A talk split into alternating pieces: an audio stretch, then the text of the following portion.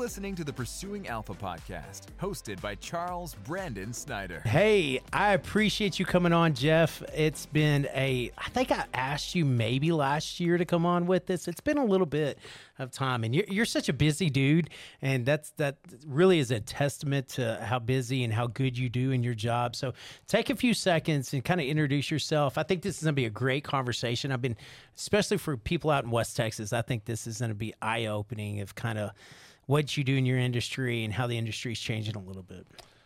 Okay, so Jeff Miller, owner of Forefront Agronomy, and uh, we're based out of Plainview, Texas. Do uh, sell seed to farmers, uh, mostly corn and grain sorghum with some cover crop seeds mixed in there, and then we run an agronomy business that um, helps manage those those crops from fertility, water, um, starting to utilize precision ag and all those kind of things. Yeah, to, we got to talk about that later. to uh, you know to help get the most out of or the biggest bang out of the buck for for what a guy spends with us. So that's uh, that's kind of the gist of it, anyway. Sweet. So, so I want to dive into that because that's I think that's the most interesting part. Is what is precision ag? It's basically to cut it down is splitting, uh, taking a field, for example, and splitting it up into miniature fields and managing those accordingly.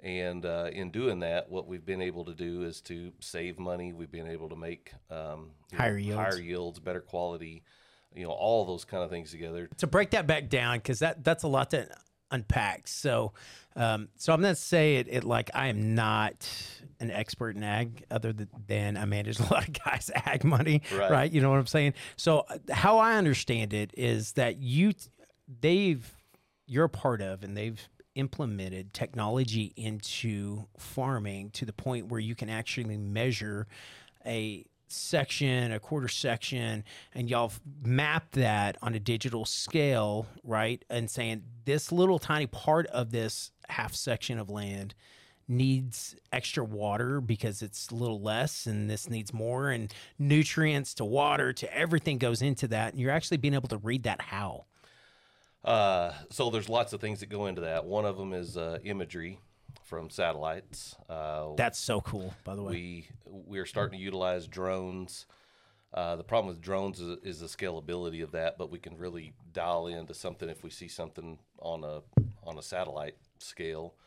Uh, boots on the ground is part of that, and then just the data that comes that's generated off of whether it be the the uh, electrical conductivity maps that we're pulling, the soil samples that we're pulling, the tissue samples, or you know your planter runs across it, it's reading information and and uh, telling you how many seeds you put out there at this you know in this particular spot versus that spot. Same with your sprayer going across it, and same with your harvester going across it. So it's really just a stack of, of layers of Data, um, pretty of much. data. Yeah. and, and you know I kind of look at it as I don't know if you ever watched the the movie Moneyball, but Yeah. you know baseball is is using the analytics to drive the decisions instead of it being like we used to do it and kind of you know touch winging it feel. yeah, hey And you- there's still, you know, we need to do some of that too because there's there's still the art of it, but we've really taken that science aspect of this. and that's such a great conversation to unpack because I look at a lot of different ways inside of there being outside looking in. And the major way that I look at it is you can't, you have to normalize the new, right? So you can't abandon what's been uh, in practice for hundreds of years in the ag industry. I mean, that's that's kind of sacrilegious in a certain Right. Yeah, aspect, there's right? lots of tradition. There is a lot of tradition there, and it's good tradition. I mean, it's it's got us to where we are today, right? But now we're starting to add a little bit of technology, adding in some of the stuff that you're doing into it. And I look at it like a way, like I, I was in a, a conference call a couple of days ago where he's the ex CEO of one of the largest financial firms in the country. He left there, and now he's in a co-op, which we'll talk about co-ops here in a little bit, I'm sure, right? He was he's in a co-op of insurance producers that it's all like we fund it and we do it, and and he was the CEO of a major major insurance and wealth management broker dealer. I mean, he's you know top five, top ten guys, and I asked him what his belief that where the industry is going in that industry, which correlates to what you're doing, it, it, it's all in data. It is. He goes, Brandon, If, as soon as we get data to the level where people can internalize data, sh- put a face on it or, or, or some some type of skin on it where you can actually parse that data out to whatever you're needing on that field or or in that um, client data is what you're looking for. It, it's just going to make everything that so much availability to be able to make a decision easier and more effectively, right?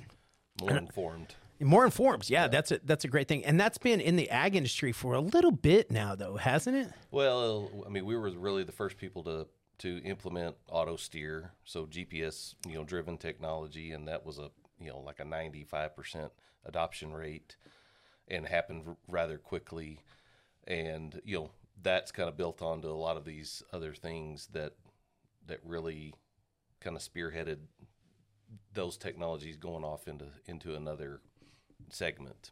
So are they recording? So if auto steer is there, it's just it's using GPS and it's what I've seen, it's like stupid accurate. Yeah.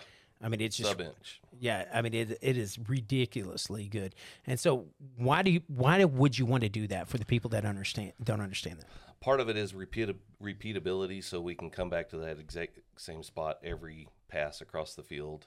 So you're actually um, getting more plants in the ground because you're well. More it's it's not about approved. It's it's more about um, being able to come back to that same spot. So we plant, we fertilize, we spray, we do all those kind of things that you know we can put stuff down to that exact plant level instead of you know say we're spraying something over here that doesn't need to be. We oh, I didn't even know can, that. We can shut that planter off as we come into what we call point rows, and instead of planting, you know, all 16 rows out there, and we're not going to farm part of it just because of the way that the, the planter goes. Now we've got these auto shutoffs that you've got a boundary and it just boom, boom, boom. Is that work on spraying for like fertilizer and, and all, Roundup all and all that? Yep. Really? And then, you know, so there's a seed savings piece there. You're, you know, we don't have these wide rows, narrow rows as, as, uh, as we used to whenever we were doing it all, you know, by hand, if you will. And so there's just a, there's some savings that are involved in that. And then you know, as that technology has evolved, we've been able to collect that data every so many feet through the field. Yeah. Uh, to be able to come back to and and look at that, you know, hey, why why did this field do this? Well, you know, we had fewer plants here for whatever reason, and then that's where I get to come in and kind of investigate, you know, what's going on here. Is it a soil problem? Was it an equipment problem? Is it a you know rodent problem? You know, insects, Insect, whatever, yeah. whatever yeah. it may be. Yeah, that's and that's I forgot, and this is getting back to because I don't play in the space as much as I did three to five years ago.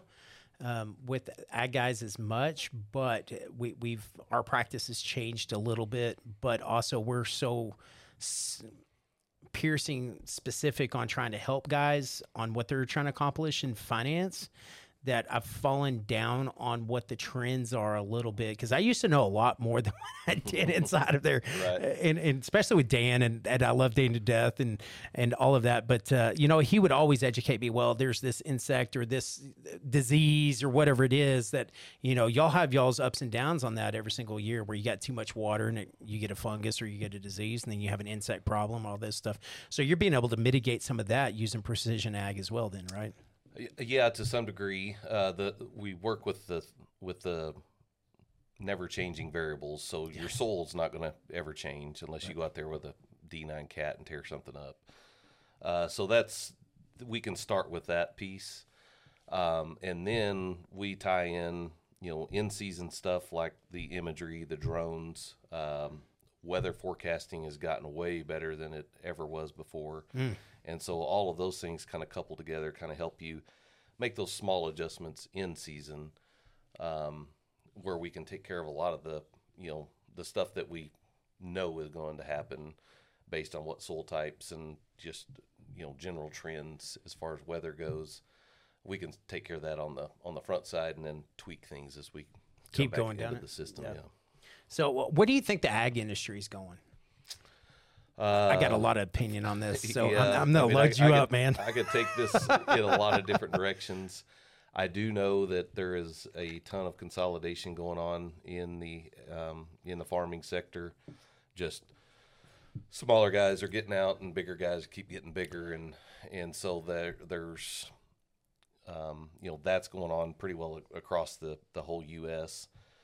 and and I feel like that's where you know as guys get bigger and bigger, they they don't have that personal touch on this on this ground. They don't you know they're taking over ground that they've never farmed before, so there's a lot of things that they don't know, and they just don't have the the manpower themselves to do it. So that's where people like us, uh, I feel like, fit into that space to help fill those gaps. Again, going back to the data, And- you probably have the data on those go- fields. Yeah, you've got to go back to the data. Whether, and if you don't have it, we can get it. Yeah, that's quickly. crazy. So So I, I want to unpack that a little bit. I and here's my deal: is it it scares me for my kids' this generation of where ag's going in the United States. And I, I've said this on a couple of shows that we've had some. So we had a, a multi-billionaire. I mean, he owned. I can't remember how, how much did Rodney have. over 150,000 acres. Something. Yeah, so 150,000 acres in two or three different states, and and this guy was, um, he, he you need to watch that podcast if you get a chance because he had Asper he has Asperger's or no he does not like that term I forgot that forgive me He has ASD, autism spectrum. yeah he's on the spectrum a little bit and he's got like I think 40 different financial designations. He's got two PhDs in finance. I mean, he's that's his core job, Yeah. and he inherited all this land. And he said, "Hey, Brandon, this is where the cost is getting where it's prohibited for small farmers or young farmers, and that's my problem. Is there's I'm not seeing young farmers get in it. It, it is a lot harder.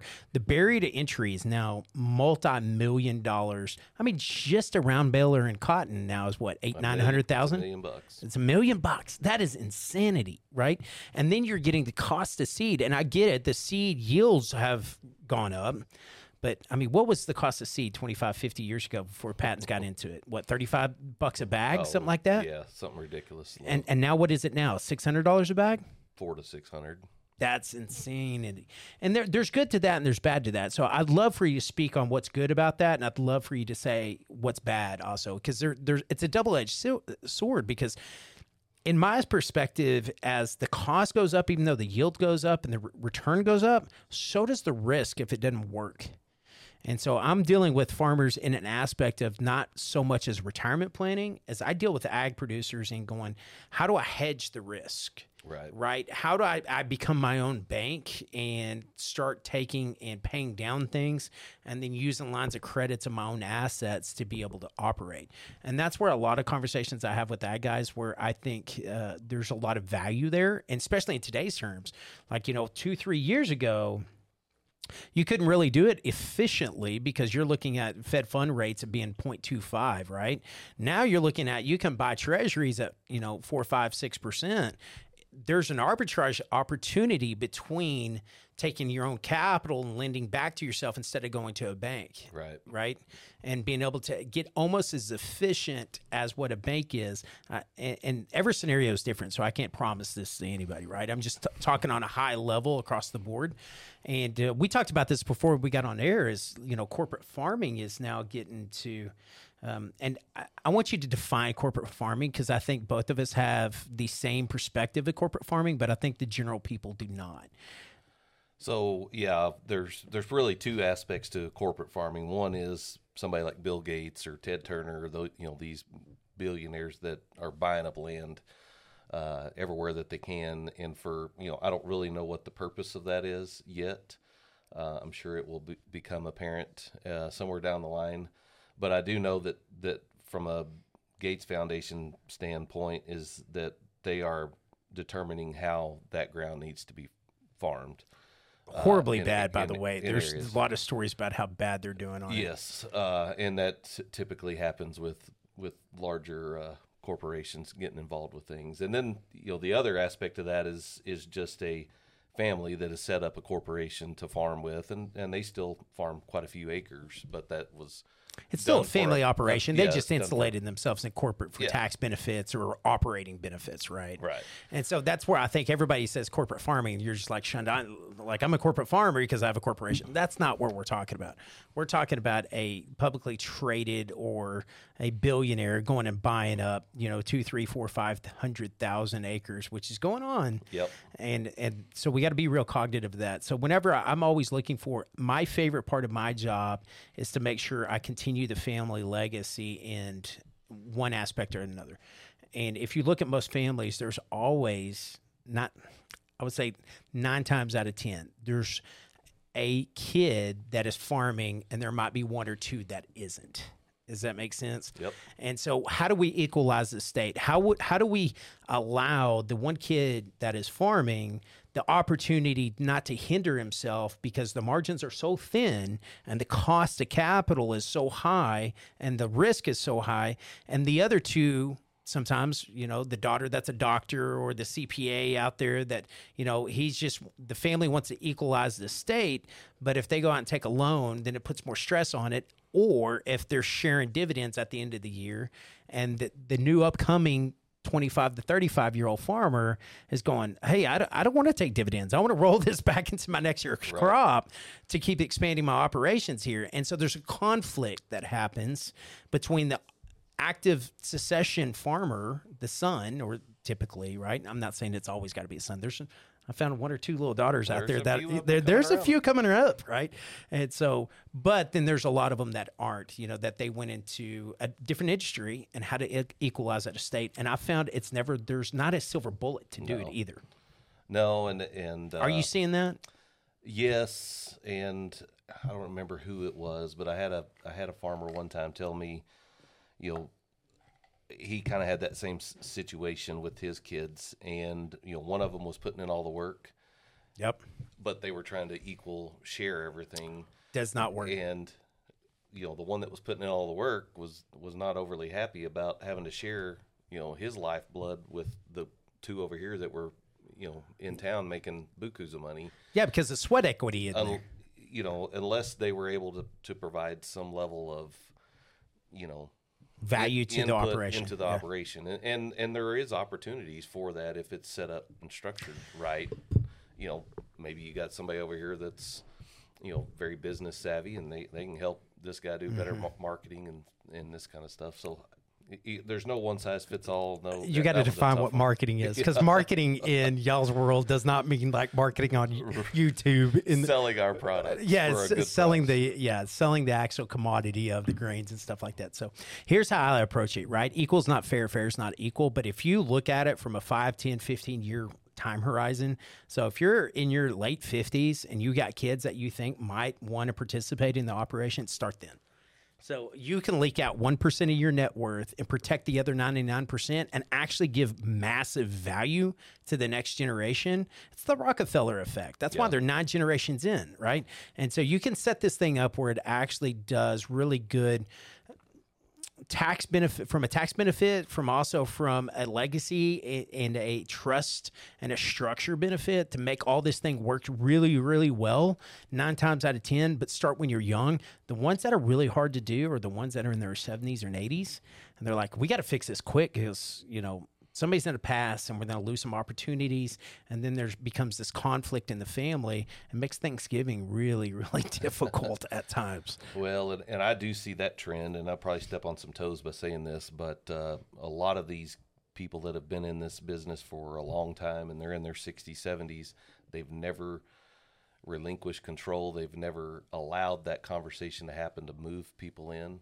And then whenever they decide to leave, they just kind of turned it over. And here's a 50 year old guy out here trying to do what he's supposed to do, and he has no idea how it's supposed to work because he didn't know was- every aspect of the business yeah, there was he wasn't involved in most of those decisions, and that's that's a travesty. It is. It is, and that's that's the hard part. Is uh, so I'm a huge advocate. I I do it at huge discounts just to make sure that if, if you're in your 30s and 40s and you're entering the business, I'm going to help you out a little a little extra.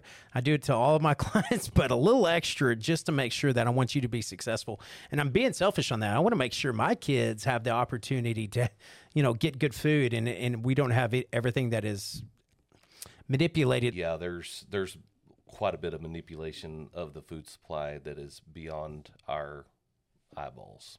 Really. And uh, but I don't I don't know enough about it to, to speak about it because I'm learning it just like you are. But uh, it's it's a scary proposition, and and it, it's really strange because I uh, my wife was having some gastrointestinal issues, and we went overseas for a wedding and stayed there for a week.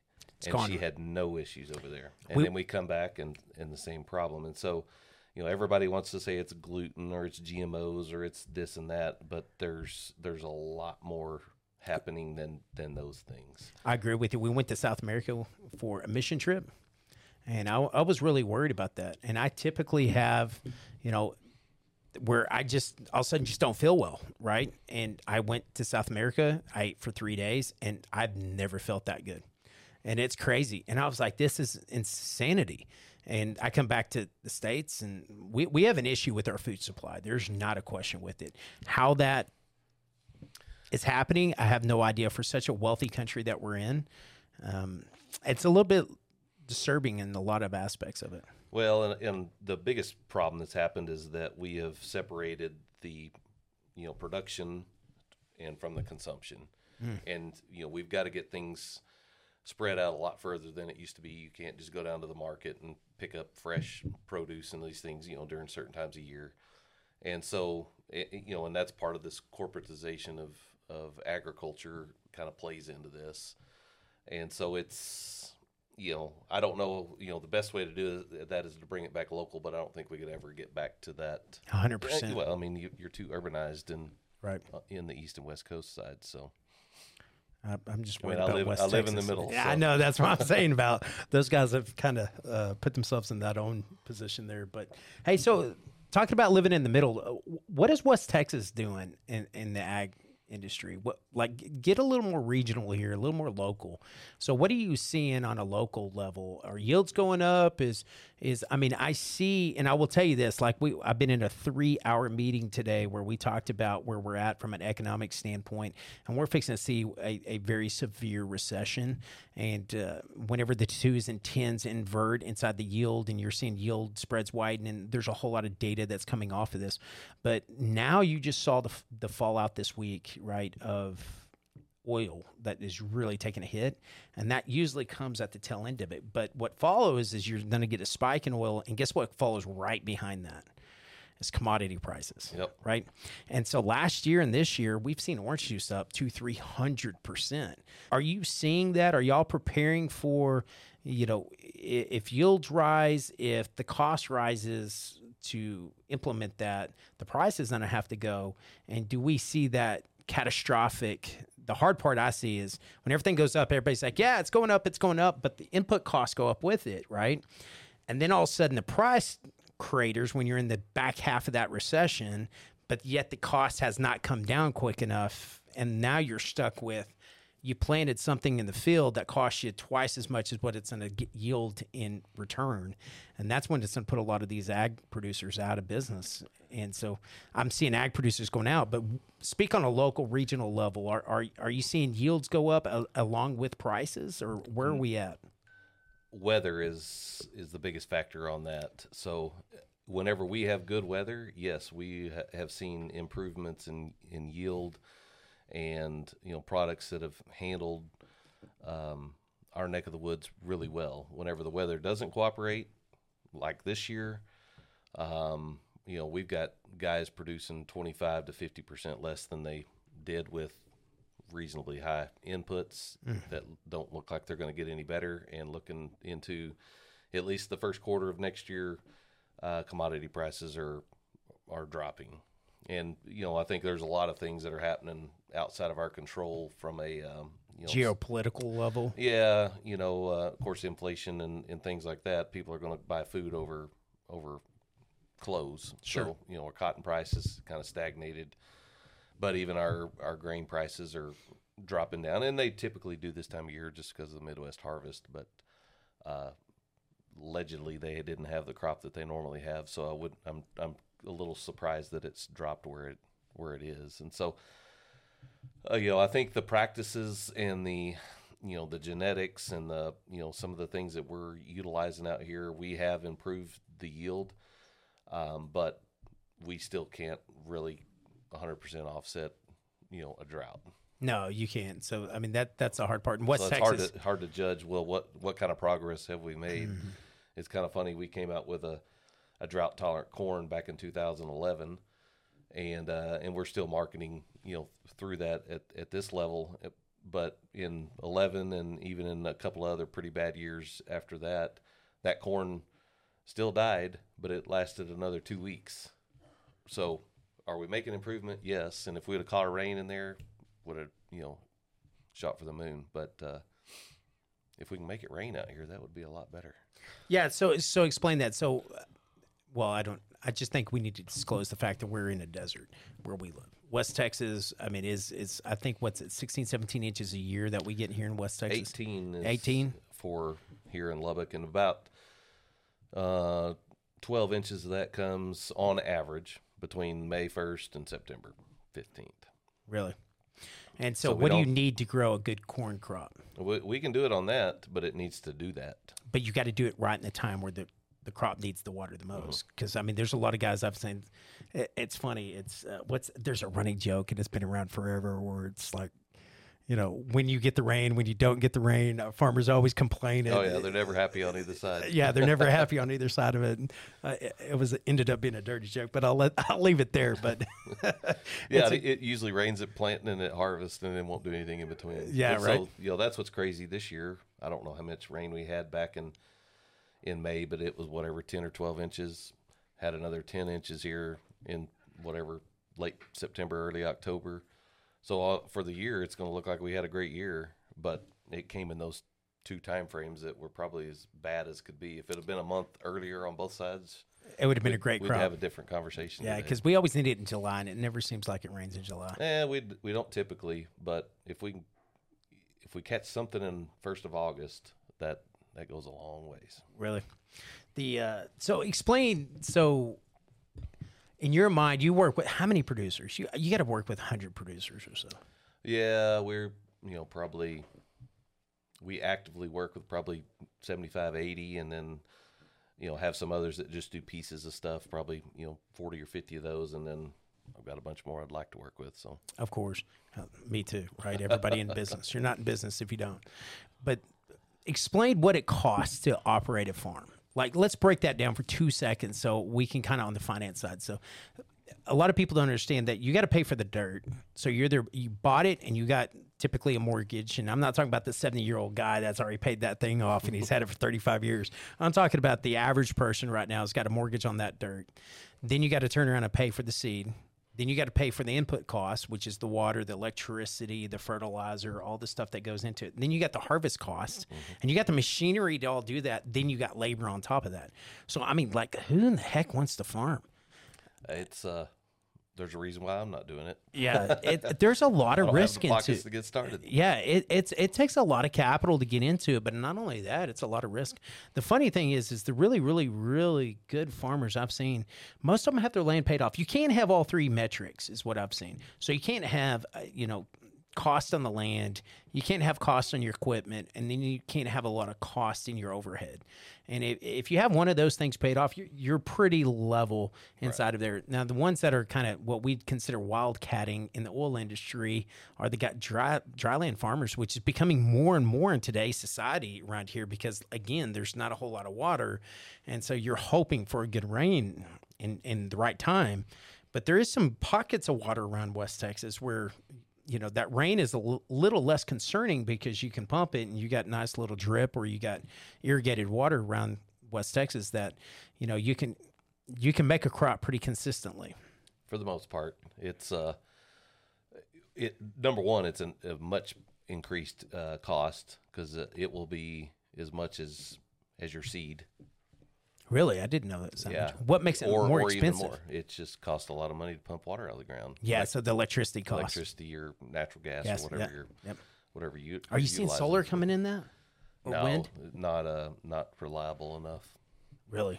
So Yeah, I was wondering if that we're running- take over. You know, we're running ninety days, twenty four hours a day, seven days a week. Yeah.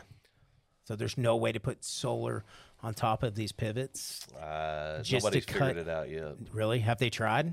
I don't think very hard. I mean, we there are some solar wells that we're using in uh, like the livestock industry out in pastures and whatnot. where you're pumping a little bit. uh, yeah, but these are these are small wells. These are not three, four, five hundred gallon wells, which there isn't that many of those left. But You're in high cotton if you yeah, are. I got you know got a lot of guys that you know Or uh, have- pumping three have- wells together just to uh, make a half circle. or ten or twelve at, at 50 gallons apiece. yeah, right. Yeah, that's that's crazy inside of there. So, what do you think the average cost when you break all these things down? What's what's what's an acre of land or a section of land? What do you think that's going to cost to run somebody, and what's the margins today to operate? Oh, put me on spot here. I know, I love it. I know we've we've run some you know some projections on some uh, crop budgets and stuff like that, and they're you know eight nine hundred bucks an acre to grow a grow a crop, and hopefully you're going to gross out. I think know, it, yeah. thir- 13 1400 Yeah, see that that's right. Uh, we were at seven fifty, eight hundred dollars is what you're planning on, and you're lucky if you're getting twelve, fourteen hundred dollars an acre. That's that's the problem and, and you can go broke faster than than anything whenever you're trying to go for a three bale cotton crop and you're only making two hmm. Yeah, that's it that's goes tough. south in a hurry And I think uh, with all the precision stuff that's going on, and, and everybody loves the green and red steel. That, and I will talk to everybody until I'm blue in the face, and that's the first thing they do. They're like, and I hate it. This is one of the biggest things I have. Stop doing this if you're an ag producer, please. And I will argue until I'm blue in the face. If you have a great crop year and you made some money, do not, unless you absolutely have absolutely have to have the equipment run out there and go buy a new piece of equipment. That has been the, the, the trend for the last 25 30 years. And i'm not saying that you need a piece of equipment to, to hey if i get this piece of equipment my yields go up or i get to buy this piece of, or i get to uh, what do you call it uh, where you're you're uh, harvesting for somebody else uh, Custom harvesting. custom harvesting. Yeah all that stuff's a business decision. I'm talking about the guy like hey i'm either going to roll my crop or i'm going to you know take insurance late or i'm going to buy a piece of equipment just to roll my income. And i think that rolling of an income is is something that you're just trying to play a game with the irs and a lot of ag producers just don't want to pay one dollar to the irs and i get it right? No none of us do n- nobody does right? I'm also glad that i get to do that because that means i mm. did all right yeah, you made a little bit of money, but there's like 20 other strategies out there where you buy appreciated assets or you keep your assets protected and you don't have to actually buy something that's depreciating. It never made sense to me. So if I if I buy a million dollar piece of equipment, what do you think that equipment's worth the following year? 700, 800 grand? yeah So you're getting a, a 15 to 30 percent, de, you know, de, depletion or uh, write off in that equipment. I get it, but that value that value's going right out the window with you. So you might as well just pay the taxes. It's it's on par with the tax cost in, in some circumstances, not all. So there's a lot of conversations that I have with ag producers that says, "Hey, do you really need that 13 or or, or you know?" fifth different round baler? Can you get it done with four? Can you get it done with 12? And, you know, there's some guys out there that have some equipment. I mean, there's, there, you know, but they're also farming 150,000 acres or 80,000 you gotta, acres. you got to be smart with that one of the best things that i've ever seen in that same scenario was instead of a guy going and buying his equipment he went and bought compost and put it across his whole farm Hmm. and that paid him benefits for three years after after that Just taking care of the soil. yeah you know proper fertility balancing things out organic matter all those th- things work together Yeah. and uh So, do you think there's enough time that w- that has been spent today? Because I always wonder this: you can't f- keep farming that same piece of land year in and year out and not be pulling all those nutrients out without going back and actually redoing that. And I get it; we put fertilizer in it, we put nitrogen in back in it, and they do it every single year. But is there something on a long term plan that they're going to need to do that is kind of more of an organic side of instead of because corn's the worst from what I hear. The nitrogen amount amount of nitrogen you got to put on the on, on the crop is a lot, isn't it? it's it's a fair amount yeah And so, is there anything else that like compost that they can do to actually get Oh, you yeah. better yields that Oh, yeah. reduces that input cost? there you know there there's lots of different strategies and this soil health movement is has bring has brought a lot of this to light um, i don't think that we're ever going to truly deplete ourselves of of nutrients in the soil but we've got to break loose the ones that are there you know because they're they're tied up they're locked up.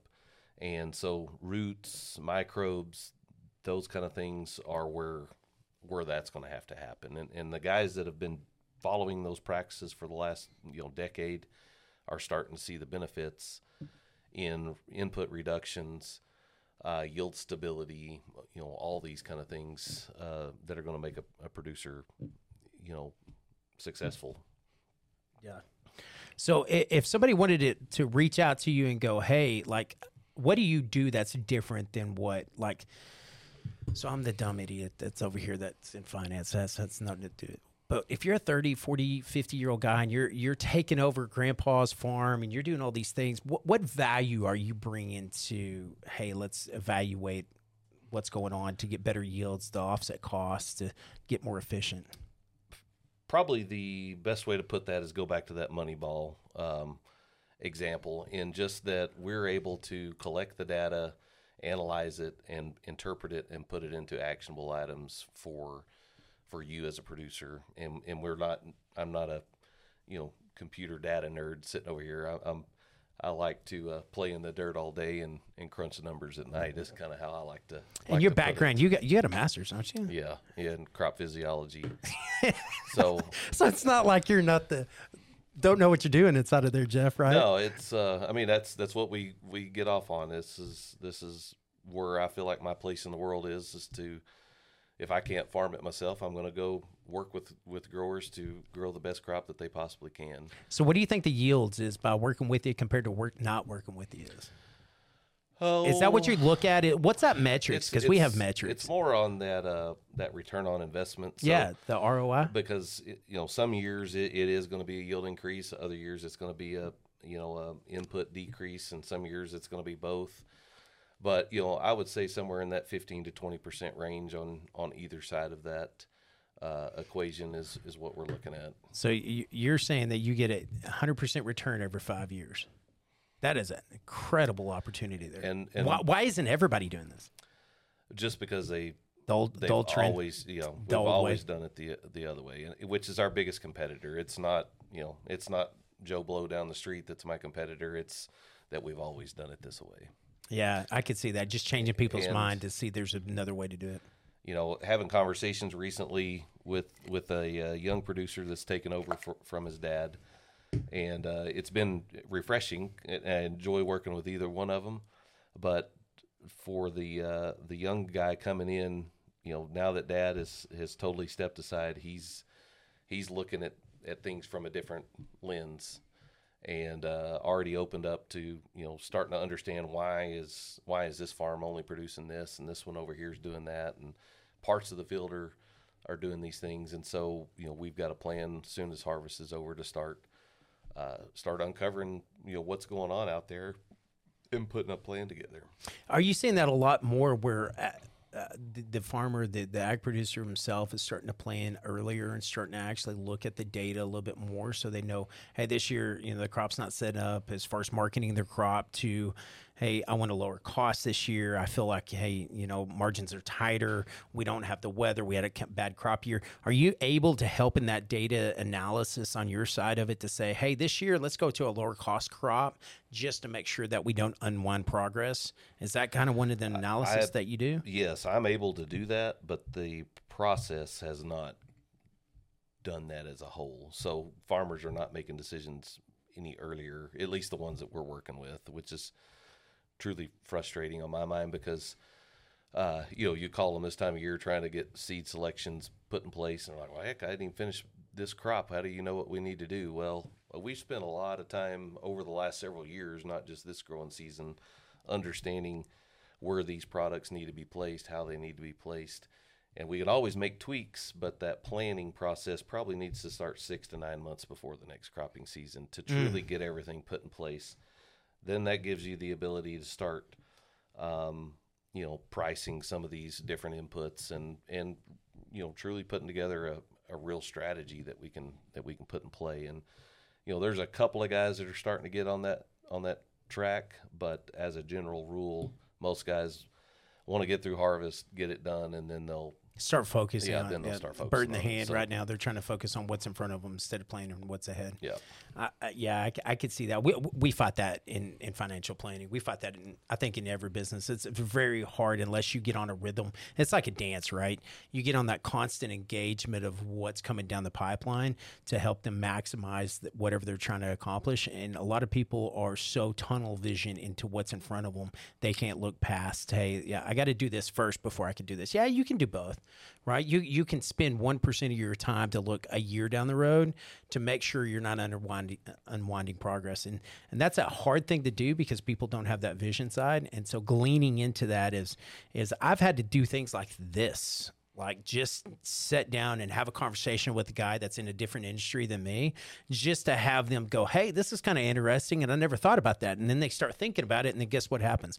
They pick up a phone and have a conversation with you right? And they're like hey you know what? You're right. After listening to this it was just in a different environment that i needed to hear it where it wasn't directed. And it's funny like if somebody looks at it from outside their own perspective there's more weight to it for some reason. Mm-hmm. So us having a conversation here about what's going on, but if I was talking to a client about their own finances, then it always is a persp- perspective of what are you trying to gain off of it? It's a relationship of back and forth. But when they glean at it from a third party side, they get to apply it to their own situation. And I think that's what you're trying to accomplish in a lot of things doing. Do y'all share data on like we talked about this, like co-ops? I think co-ops are a really great thing for the ag industry.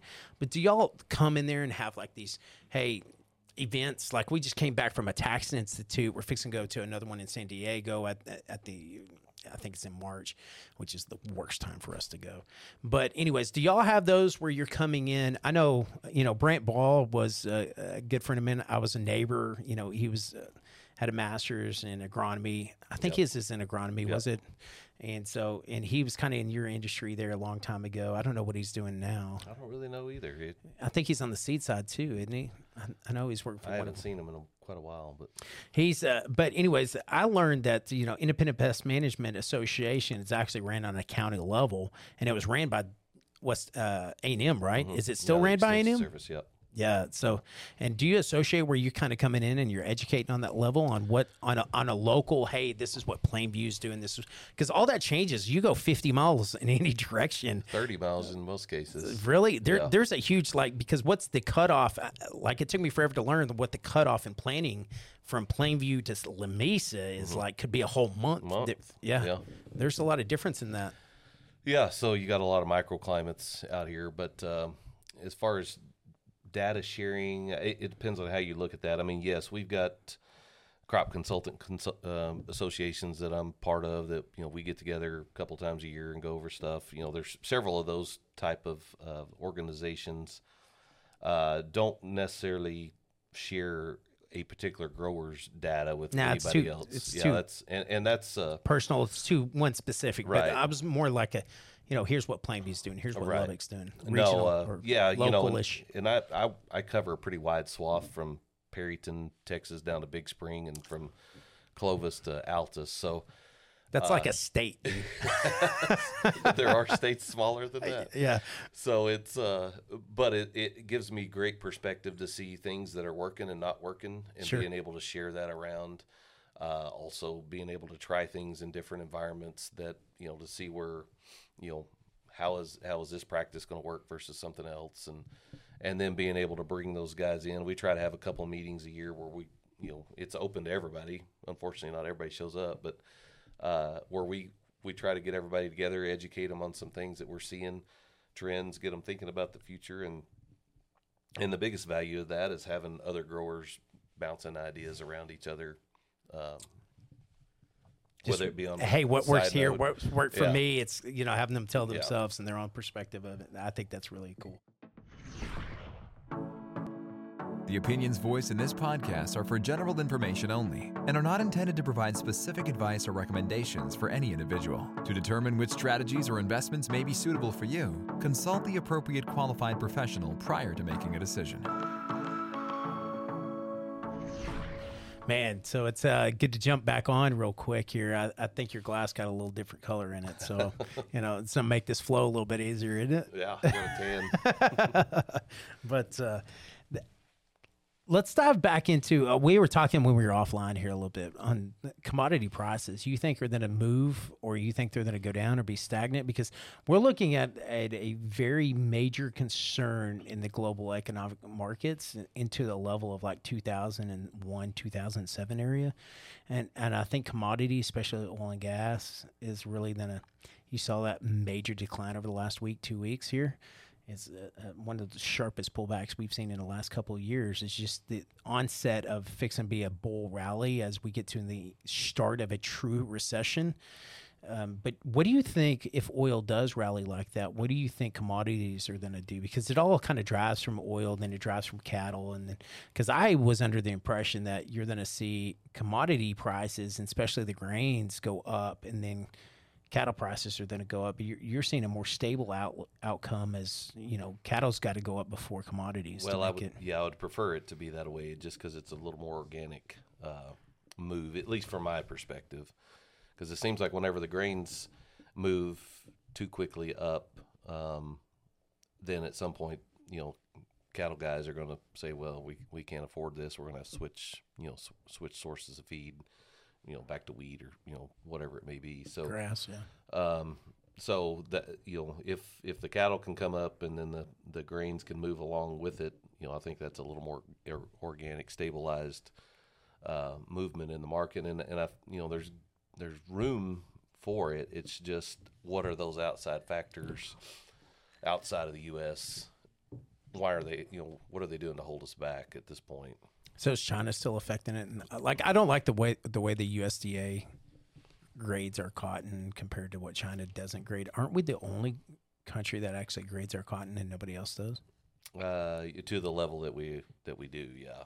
Yeah, isn't that kind of a disservice to a certain degree because everybody's we're quoting on like a premium grade where the you know the mic isn't it the mic is a little bit thicker and it's longer strands and all those things come into the way that they're grading but yet they're saying in china or these other countries that's the same quality and it ends up not being so it's like they're pushing on a less quality onto the market at the same price and so devalues are are Well, it's like anything. They're they're going to go buy the as much of the cheapest thing that they can get by with, and then fill in the gaps with with the good quality stuff. And so, uh, you know, I don't. I don't know. I don't trust China at all on anything that they got to say about what they what they want, what Their they inventories and what they have, yeah. because they're always wrong. And, wrong uh, intentionally it's most of the time it well, seems like it, you know, and, and I feel like the USDA is is wrong quite a bit too, and I don't want to think that that's intentional. Just they're not very good at it, but uh, my question with that, and here's here's where I, I think you know healthy tension to that is how in the world can we have precision ag down to the inch, but yet the USDA cannot actually count how many acres of corn, you know, how, many acres we have planted. Like literally, there's satellite. It's not that hard. yeah, it- that- that's where I think they they they know it's just other people manipulating this thing. I get a kick out of working with these growers, and they don't want to share their data, and and I get it. I mean, I'm a It's their blood, I'm sweat, a, and I'm a private Yeah, yeah. person too. I don't I don't just give my phone number out to everybody, but. uh I'll I'll, I'll give it out. but uh, as far as you know that data most most of the things that they would be sharing are are out there somebody's already looking anyway so it's it's uh it's kind of a moot point in in the end but uh but it is really cool some of the things that we've we've learned to do with with the guys that have shared some data with us. And one in particular is we've been able to collect irrigation data on what it took to produce a hmm. crop. Well we've got our test plots in there different hybrids. And we've been able to dial in okay it's going to take this many inches or uh, this many bushels per inch of water for that hybrid to you know to perform. And and this one's going to be a little bit different that one's going to be a little bit different so it's really helped us when a guy comes in and says hey i've you know i've got a 300 gallon pivot what what can i grow on it well i can go take a look at that data and say well Are you giving that back to the seed companies, or y'all keeping that as proprietary? that I would keep that as proprietary. well that is proprietary to our Yeah. seed company that we partner with Okay.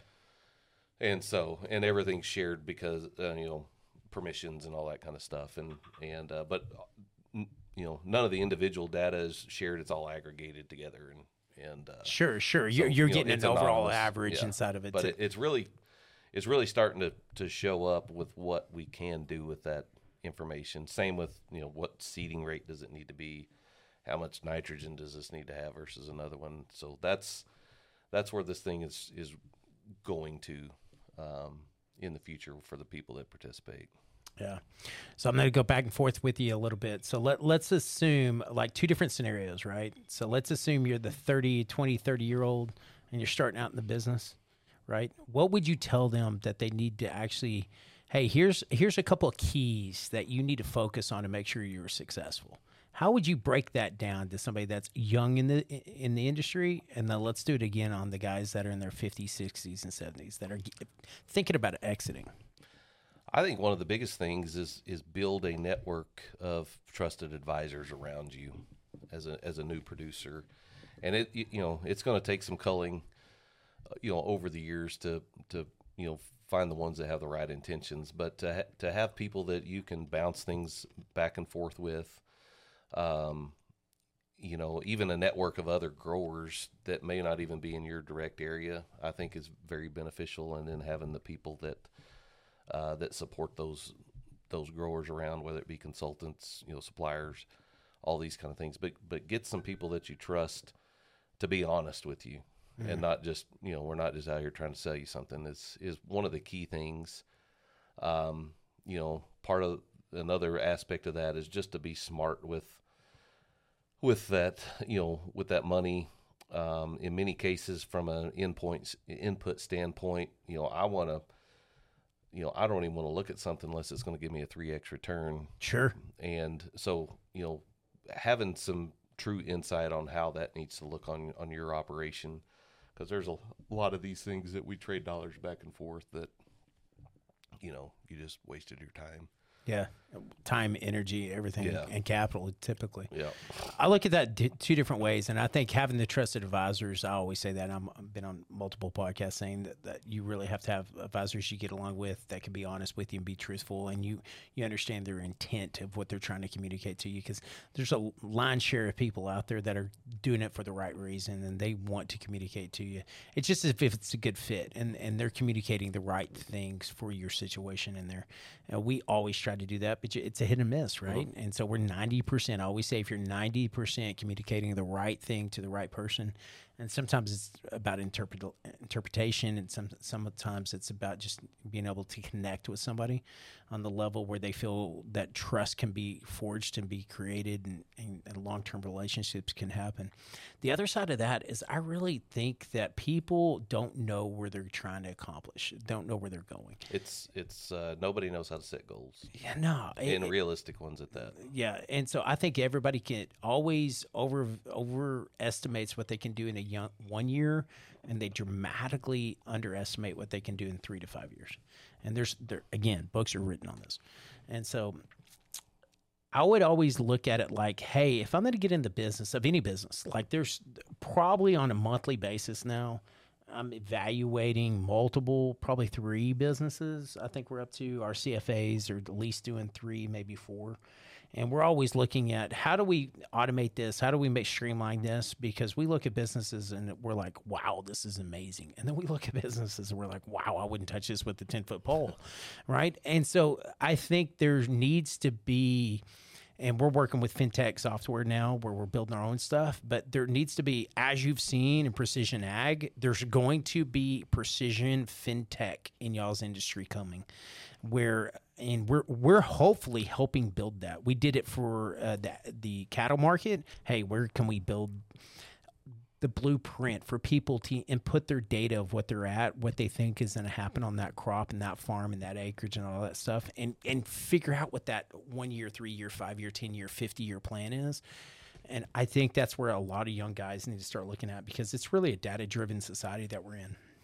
And if you can't project those yields out, then th- there's a high probability then you're going to fail on it. And failing's not a bad thing. I'm just saying that it could We learn a lot more from failing than we ever do from success. succeeding. Yeah, but but if you can sidestep some of that, then your family might be in a better position long term. So that's that's the one thing is is look for that plan early on. And I know twenty year olds. I mean, you were twenty once too. I'm sure, right? and strap on your boots and let's go. Yep, you know what I'm saying? And uh, let's figure it out. Let's go. But sometimes it's like, hey, what's what's the stigma is about the bull up on the hill with the old bull and the young bull? let's run down there. You know. Yep, run down there fight, and it's the old one that's still standing there. well, that let's run down. There's another joke to There that, Jeff. There is. Let's talk real quick um, and about the the old timer, right? So if you're 60 and over, what would you do differently than the 30 to 50 year old? You know, risk is not there. I've paid off my land. I'm, I'm looking at selling to the next generation, or I'm doing a cash lease or, or crop share. You know, are you changing the strategy a little bit and preparing the next generation? Are you changing the strategy a little bit and trying to connect with the guy that's fixing to be the full time operator? with with how we work with those guys, you know, you, you've got to know that they're not going to change a whole lot. So it's it's about getting them to the finish line with enough money in their pocket to to be comfortable, but also trying to just open their their minds to s- some new things that have come around over the last several years. And here's some growers in the area that are implementing it because one of those guys may be farming that Yeah. ground in the in the future, and so kind of a you know a soft um, Hey, here's what's changing. Yeah. yeah. yeah, Here's what's changing, but here's also some other connections you need to pay and attention. you know and, they, and they're very aware of what's going on around them, and you know the guys that are doing good and the guys that aren't, but but it, you know just kind of help make that connection a little bit. And here's why they're doing that because you know I get a lot of them. Man, those guys are crazy as can be.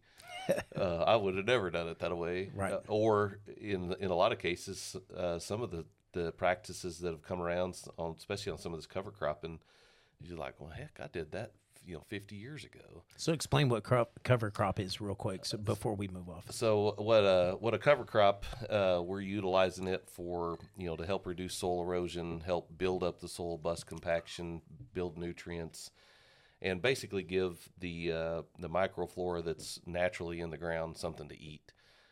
And whenever that happens, then they break loose nutrients. They open up that ground.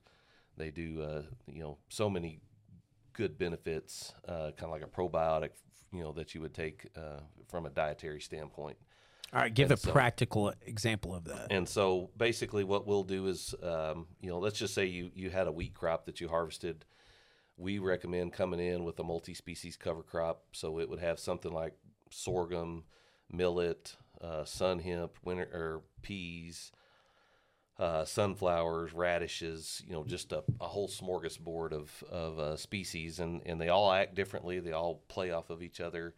Let that grow, um, let it winter kill, and then come and plant your crop into it next year. But are you harvesting anything off of planting that? No, I mean I do have some guys that graze it. Okay. and, and we're seeing exceptional, uh, you know, gains on cattle that are. so it's not a complete loss then. No, it, it doesn't have to be, and it's it's not a loss either, because of the benefits that you're going to get on the backside. You're you're going to have less weed issues. You're going to have better water infiltration. You're going to have some nutrients there that are available that weren't before, and you're not going to have to go out and sand fight because the you know the place is covered. And That's the big and, most and, and really well one of the biggest things For that me, is- because I live in West Texas, I'm tired of sandstorms. uh, but part of it is just uh, sunscreen for that ground. yeah. It's amazing. You go out there and test uh, bare soil in, in the middle of the summer, and it'll be 130 degrees. Well, life stops at that point. Whenever we have a cover crop, it may be you know on a 105 degree day, it may be 92. I did not understand that until you just said that. So- I did not know that that actually affects the soil.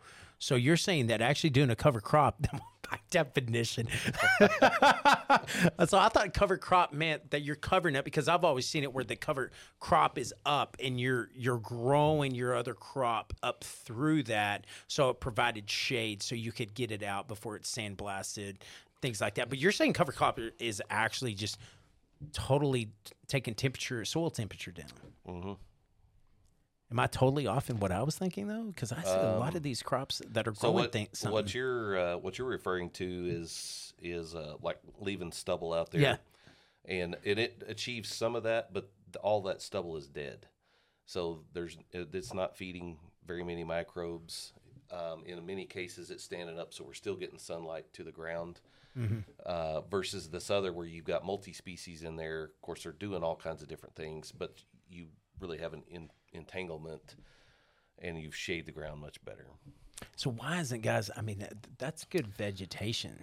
So why There's are a- you not putting cattle on that or Well- sheep or? there's guys that that uh, that farm and there's guys that raise livestock, and very few of them are good at both.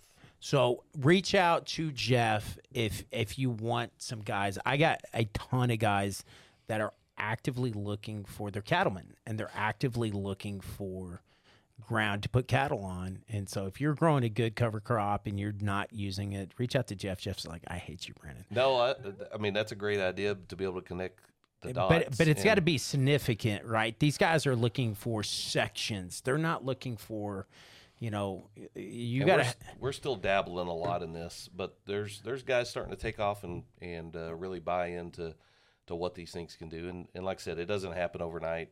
Right. But if you can get into a program, uh, a co-op almost between a cattleman and a, and a farmer and saying, "Hey, I got 20 sections over here. Cool, let's go. Let's go dump it on there. Yeah. Let go. Dump. Yeah, stuff like that, especially on a local level. Let's let's let's figure out a way to get that done. So, you gave your side on the older guys. I got to give mine because this is where I have a lot of fun. All right, and so the fun for me is. And it really is me, and I have a pair of paraplanner that's a CFP back there. Is we get to dissect a family unit and we get to go, okay, what are you trying to accomplish? And 90% of these guys that are in their 60s, 70s, 80s, they're like, Brandon, I just, I love what I do, man. I just love growing a crop. I don't care. Like everything's paid off. Like I'm good. Right. And I'm going, yeah, you're good. And you keep going down this path. And you're just gonna because what is the, the old stigma that you have with ag guys? They're, they're dirt rich and cash Poor. yeah. And so we're going like, how are you going to transition that to the next level? So we that that succession plan is one of the biggest things that we do, but it's also being able to access capital, and that's becoming, especially in the last two years, that's becoming a very very big thing. And you can go to the ag banks and you can finance long term, but I'm talking about the guy that has capital in his bank and he's trying to figure out where the grandson's in a farm and he's wanting that bridge to go okay i'll lend you capital right to make sure you're successful and i'll give you the leg up. How do we do that efficiently? There, there's that's a great conversation i love to have. And then the estate plan is big. And i i am 100% on board with let, let's get things into multi-generational. I want to do a 50 year plan for these ag guys. And if i can get a family that's you know got a, a section or two section or 20 sections or uh, a lot of my guys have 30 to 100 sections out there now and that's that's crazy to hear if you're looking on it from a national level but in a west texas it's not it's not that big a deal right having 10000 acres is not i mean it's a big operation but it's not it's not out of norm for us around here right It's becoming more normal. it is becoming more normal. Now you go to the high states and it's a little bit different, right? But I will tell you are, you know, and we're still at what? It's creeped up here. So I, I got to be careful. So I'm saying 1800 to 4000, 4500 an acre. What do you think land's going for around here? Oh yeah. Let's just say two thousand to thirty five hundred. Yeah, so I got some guys that up in Dalhart, a lot of water, right? That are selling for forty five hundred to these dairies, which I'm not a huge fan of, but that's a whole different conversation. Like they're doing what they can do and they're doing it the right way, but you're using a lot of water, and it's depleting some of these ag guys. But my point is, is it, it, the biggest thing that I think I can help the the guys, the bridge between multi generational farming, is understanding that you cannot just hope that this thing is going to carry on to the next generation. You have to put a plan in place. And so when you do that the right way, it becomes extremely powerful and you're moving with intent. And I think that's kind of to your point. Like if we can get the guys off of quit worried about getting the crop out of the, the dirt, getting it, getting it out, and let's look at next year in November. I think that you'll probably be in a better position if you just take a little bit of time, just a week. How long does it take to go through an analysis for you? If you're in November, right before you go into harvest, I get it. It's Thanksgiving. Everybody's wanting to eat some fat turkey. More like August, but uh, okay, all right. So I'm wrong. All right, so it's August, right? So Well, you you still got the the crop fresh on your mind. You know where things have gone right, where they've gone wrong. Um, depending on the size of the operation, I mean anywhere from an hour to a couple hours. I mean it's and then you know then so you're not talking about weeks on end here. no, and then So have a couple of hour meeting with Jeff, and then go figure out what you're doing in September and August, and yeah, we'll have a conversation. We'll figure out next get off steps, the boat in July and, uh, quicker. you'll let me do all the analyzation, and then we'll meet back once the crop is out and and uh, get back together. So it's really about the planning of getting everything going while the har- while the harvest or the growth is up and going, analyzing that for the last half of the the harvest season, get your harvest out, and then go back to it. So I didn't understand that, Jeff. That man, man, I love that doesn't happen. That's the way I want it to happen. Okay, well, like I said, got a few guys that uh, that have come on board with that here recently, and and we seem to be able to just make a better plan, and we can make tweaks. And one of the biggest hurdles is guys are like, "Well, I don't want to make a plan because I'm gonna have to change it." Well, I got to make my bed every day, and I'm gonna change it every night. So it's But but, I- the, are you really changing the whole plan? Are you making tweaks pieces, to? Yeah, pieces. that's that that's such a flawed argument. yeah. to its core, right? So make a plan, and then like you know, here, here's the thing: there's a great guy. Hey, Ryan, look this up and tell me what it is. But there's a great guy in, in our industry that says people that fail to plan are planning to fail. Right. And so if you create a plan early on, it's easy to be nimble to be able to make adjustments than going, oh, I didn't have a plan to start with. So I'm shotgunning this Right. thing. Right. The- Well, we saw that uh, going into 22, where nobody had a plan. It looked awful. Everybody's going to just hardly do anything, and then all of a sudden it rains, and we hadn't put herbicides out, we hadn't put fertilizer out. You know, it was scrambling, and it was just a shit show. right. And going into this year was very similar, but most guys at least Learn from that some- yeah, experience. they, they at least didn't do any. You know, they did something, Right. and Hey, before we end, and I keep on carrying, and you got you got about ten more minutes here. So, uh, what are we doing with with crop insurance? What's good? What's bad? What are we doing from a state level? What are we doing from a political level? Where's guys need to pay attention to this? And and we haven't touched on this. We should have. earlier yeah, on. and and, I'm not the guy to to. Uh, Who- who's the guy to talk to?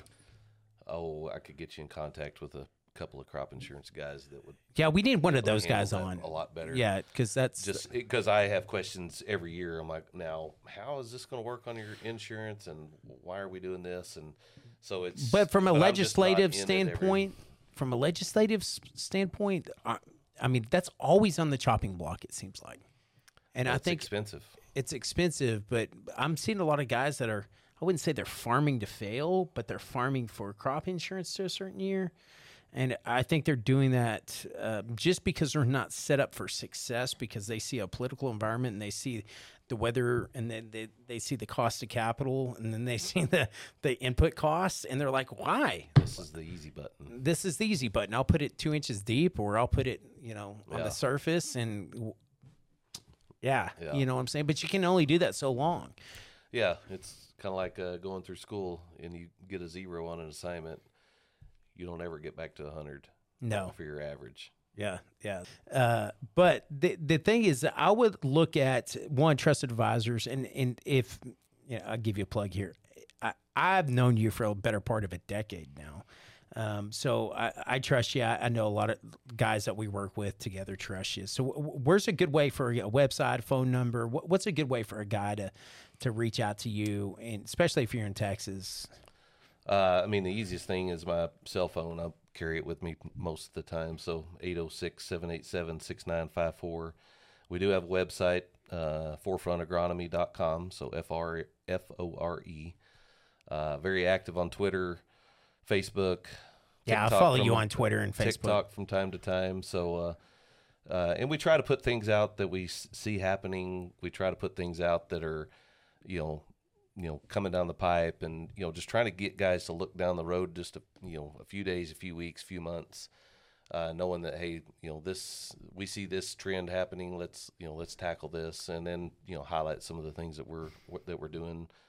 Um, you know, I don't try to throw a, a big product download on on everybody on those things. And uh and really that's that's how we approach from an advisor standpoint is you know we do have some products that, that we love and and we trust and we've been with for a long time. And uh, but we're not afraid to recommend other things if that's what you need. And so uh, we let we try to take the emotion out of that and let the let the data tell us what we need to do Hey, uh, let's do something here. I want to test uh, uh, test this out. So, so if if I got with you and we just did something like a Google sheet, and we put together a template for what you do and what I do, and we put it out there as just a generic overview. um, put a comment in place, uh, send Jeff a text. Uh, You can't text me, unfortunately, but send Jeff a text. uh, Reach out to us somehow, right? And see if that's something of value for you. Because if, if we get some feedback on it, I've been wanting to do this on a couple of industries. Like I said, we did it in the cattle market already. But I'd love to see that, you know, here's kind of what you do, and here's input costs, here's everything that you need to consider, here's things you need to do on a one year plan and then I'll do the same thing on a capital structure and the cost of capital and see if we can marriage those two together and see if the consumer out there and the ag, ag producer because at the end of the day I really want the ag guys especially in West Texas man be extremely successful. And uh, let's see if we can figure that out. You you on board with that? Will you take a look at Oh, that? We we follow kind of a nine step blueprint anyway. See, so I think you already perfect. have it, right? Yeah. And and so, and I'll bring in one of my CFAs. And if you don't know what a CFA is, it's a chartered financial analyst. And these guys just analyze everything that there is in the market. And so, well, we have analysis on pretty much everything we can do. We're we're, we're not experts inside the ag industry, but I bet you we can put together some type of template. And I would like to see where that goes because I bet you we get feedback from from our ag producers out there that says, "Hey, Brandon, this is cool template. Can we change this, this, this, and this?" And we'll put these complex formulas in there where you can't screw it up. You just plug and play kind of deal, Yeah. and and it just gleans a little bit of perspective inside of what we look at and see if it helps people out. I think that's a great idea, Jeff. Let's see if we can execute on that, and and I think that's a good stopping spot for us too, because um, you know, like if you need to reach out to Jeff, hey, give your phone number one more time. But I trust him. I think he's he's good and he has good intentions, whatever, and he's very smart. And so, um, you know, he, he comes across like he's just a good old boy, which he is, but he also has that education behind him. So, what's a good way to reach out to you, bud? Yeah, 806 787 6954. Awesome, awesome. Let, give us some feedback on this. Let us know if there's anything else that's going on. With that, Jeff, I appreciate you coming on, man. I always enjoy having a conversation with you, man. We enjoyed it. Thanks for having me. And uh, if you need anything, uh, reach out to Jeff. Give us one more plug here. What's your phone number? One more time. 806 787 6954. Thanks, Jeff. You bet. Thanks. Talk to you soon.